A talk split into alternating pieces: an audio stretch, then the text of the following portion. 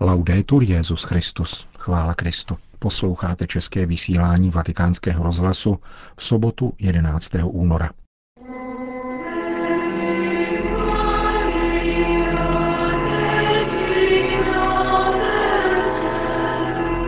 Papež jmenoval zvláštním vyslancem pro Medjugorji polského arcibiskupa Henrika Hozera.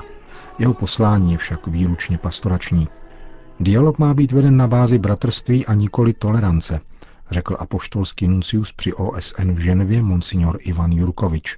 Téměř třetina evropské mládeže nosí tetování či piercing. Jaký postoj zaujímá k těmto jevům náboženství, zkoumala Jana Gruberová v článku, který uslyšíte na závěr našeho pořadu. Hezký poslech přeje Milan Glázer.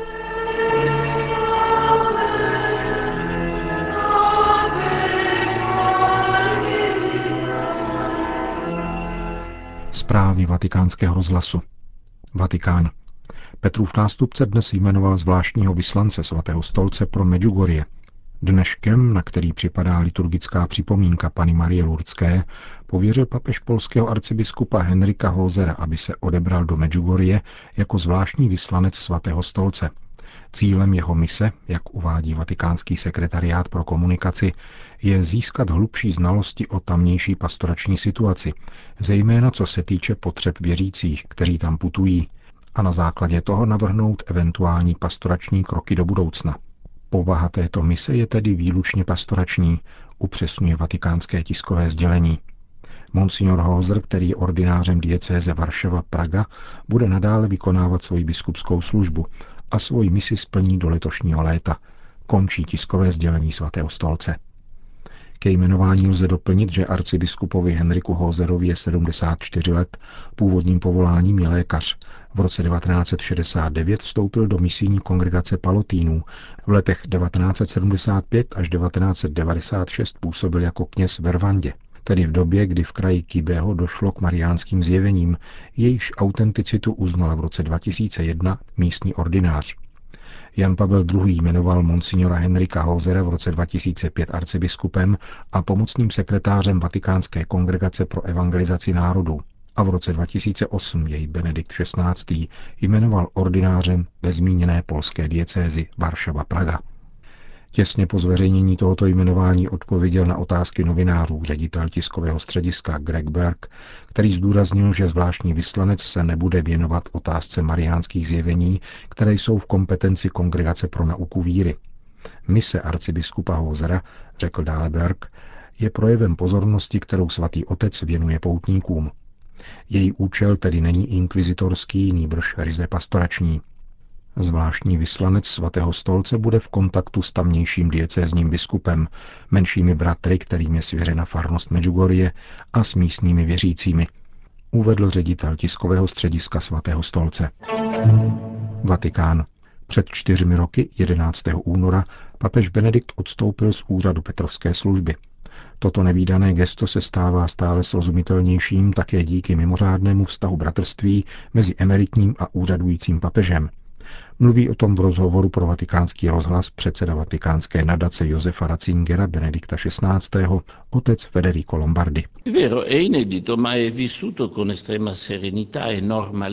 E ano, je to opravdu nevýdané, ale tento vztah je prožíván zcela klidně a normálně, protože motivace a způsob, kterým došlo k papežově odstoupení, byly zcela přímočaré, jasné a klidné. Všichni si pamatujeme na poslední setkání papeže Benedikta s kardinály, kteří přijížděli do Říma, aby se připravili na konkláve. Na tomto setkání Benedikt XVI., aniž by věděl konkrétně, kdo bude jeho nástupcem, přislíbil mu svoji poslušnost a respekt.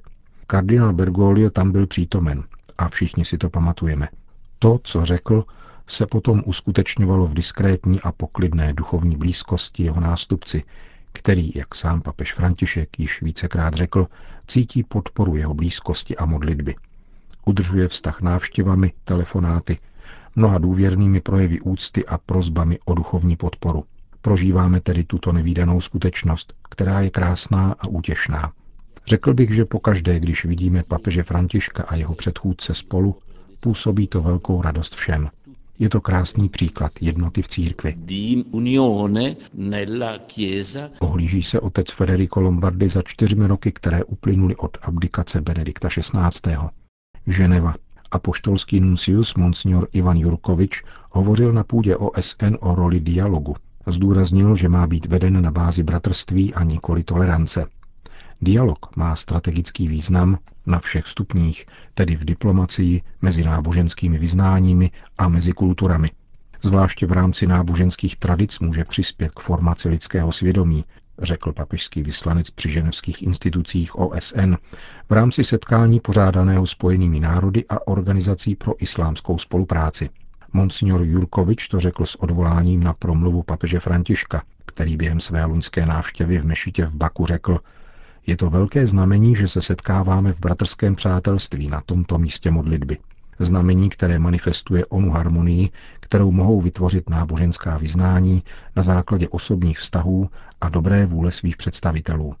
Pouhá tolerance, dodal vatikánský diplomat, tedy není naší společnou půdou, protože má negativní konotaci.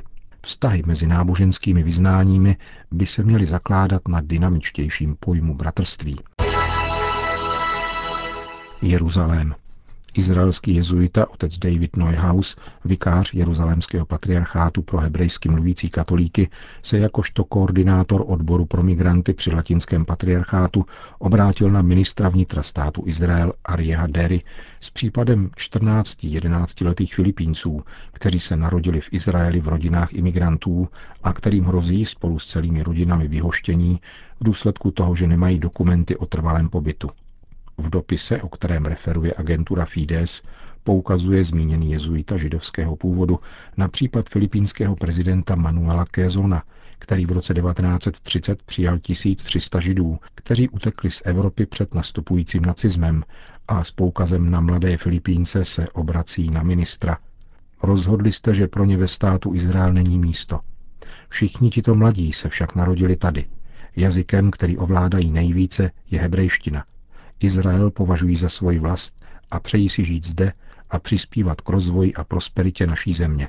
Prarodiče těchto mladých, píše dále otec Neuhaus, otevřeli Filipíny židům prchajícím před Shoah.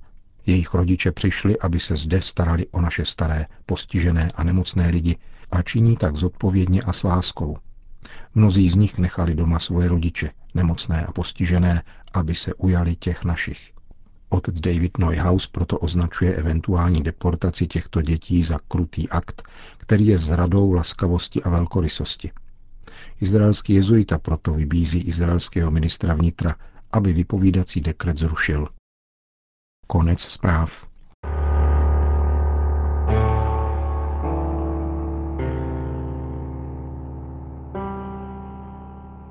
Móda piercingu se dnes týká téměř třetiny evropské mládeže – přičemž převažují dívky a mladé ženy. Ze šetření italské agentury Eurispes, prováděné na vzorku 3800 mladých lidí, vyplývá, že více jak 20% dospívajících Italů mezi 12 až 18 lety si aplikovalo piercing. Zároveň se počátkem tohoto století navrátila obliba tetování, které však nemusí být pouze výrazem adolescentního vzdoru či způsobem, jak kreativně zvládnout složitý vztah s vlastním tělem – Odborníci z římské pediatrické nemocnice Bambín Jezu v posledním čísle svého osvětového měsíčníku Ospedale Bambino Jezu upozorňují na zdravotní rizika jmenovaných praktik a radí rodičům i vychovatelům, jak s nimi nakládat. Studie o mladých lidech s průměrným věkem 16 let totiž dokazují, že mnozí zastánci piercingu a tetování tíhnou ke konfliktnímu vztahu s rodinou, emotivní nestabilitě, impulzivitě a stálému hledání nových věmů. Objevuje se u nich dysfunkční chování, návyk na kouření a časté požívání alkoholu. Tělo se v tu chvíli pro mladého člověka stává jakýmsi vypravěčem toho, co nedokáže vyjádřit slovy. A náhle před dospělými stojí namaskované a nalíčené, vyhublé anebo naopak napumpované. Či v krajních případech sebepoškozování dokonce úmyslně zraňované. Tetování i piercing jsou nesmazatelné jako zkušenosti a promlouvají řečí symbolů. Jejich aplikace obnáší bolest, odvahu a oběť stejně jako iniciační a transitní rituály. Odpovídají tak na touhu po hrdinství, která je mladému člověku vlastní a na kterou zřejmě současná výchova příliš nedbá. Rodiče a vychovatelé by tedy vůči obdobným projevům měli zaujmout spíše chápavé než odsuzující postoje a zároveň by měli varovat před zdravotními riziky. A těch podle lékařů z římské nemocnice není málo. Bakteriologické infekce, které po vstupu do krevního oběhu mohou ovlivnit i srdeční funkci, přenos virů žloutenky typu B a C a v menší míře také viru HIV, nemluvě o alergických reakcích na tetovací ingoust a kov užívaný při piercingu. Jak nicméně vyplývá z písemností Mezinárodní asociace exorcistů zpřístupněných portálem Interis, za tetování, které někteří lidé označují jako druh umění a jiní jako hyzdění těla, se skrývá ještě cosi znepokojivějšího. Původ polinéského pojmu tatů, který údajně jako první použil mořeplavec James Cook, se v různých pramenech vysvětluje různě. Podle Združení exorcistů však vznikl spojením slov ta, tedy motiv vyrytý do kůže, s výrazem atua, tedy duch, což jasně odkazuje k okultnímu původu tetování. Malby potetovaných mužů, nalezené v některých tichomorských jeskyních a staré až 60 tisíc let, vypovídají o tom, že se domorodci úmyslně zraňovali a pomalovávali si tělo, aby oddálili zlé duchy a potvrdili svůj sociální status. Není proto divu, že v náboženstvích se na tetování nehledí zrovna vstřícně. A to nejenom v křesťanství. Většina sunnických muslimů považuje trvalé tetování za tabu. V jednom z hadítů zakladatel islámu Mohamed zlořečil jak tvůrci tetování, tak tetovanému člověku. Podle jiného hadítu zase potetovaný člověk volí satana a odmítá Aláha. Rovněž judaismus tetování odmítá a odvolává se přitom na verš ze třetí knihy Mojžíšovi. Nesmíte si dělat zářezy na svém těle kvůli mrtvým. Nesmíte se tetovat. Já jsem hospodin. Zpočátku šlo o zákaz pohanských obyčejů při smutečních obřadech, který se však časem rozšířil. A co katolická církev? Svatý Bazil ve čtvrtém století varuje před tetováním a považuje ho za úkon, kterým se člověk přidružuje k ďáblovým učedníkům – v roce 787 papež Hadrián I. potvrdil jeho absolutní zákaz na druhém nicejském koncilu. Italský teolog Simone Juliano ve svém manuálu démonologie píše, že při tetování se uskutečňuje pokrevní pakt s osobou, která tetování realizuje. Tímto paktem krve se tělo otevírá vstupu zlých duchů, byť tetování můžeme považovat za pouhý výraz estetického cítění. Nikoli náhodou tedy exorcisté narážejí na velké obtíže, když mají pracovat s potetovanými osobami.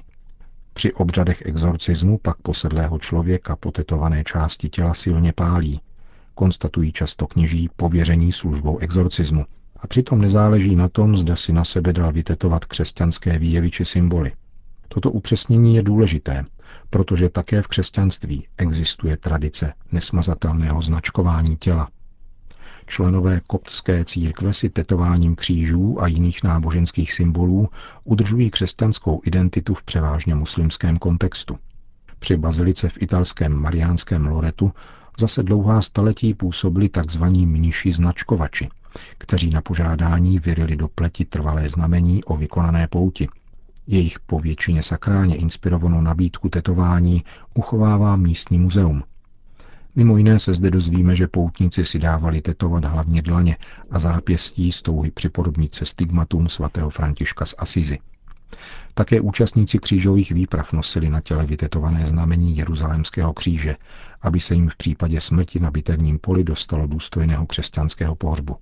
Církev však tuto praxi jen nerada tolerovala a dodnes se netají svými výhradami vůči cejchování těla, které zhrnuje florenský profesor morální teologie otec Gianni Choli.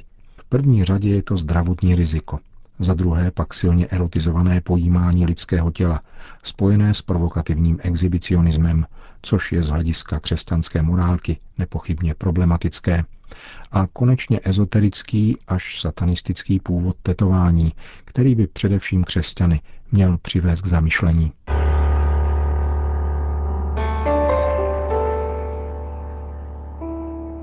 Končíme české vysílání vatikánského rozhlasu. Chvála Kristu. Laudetur Jezus Christus.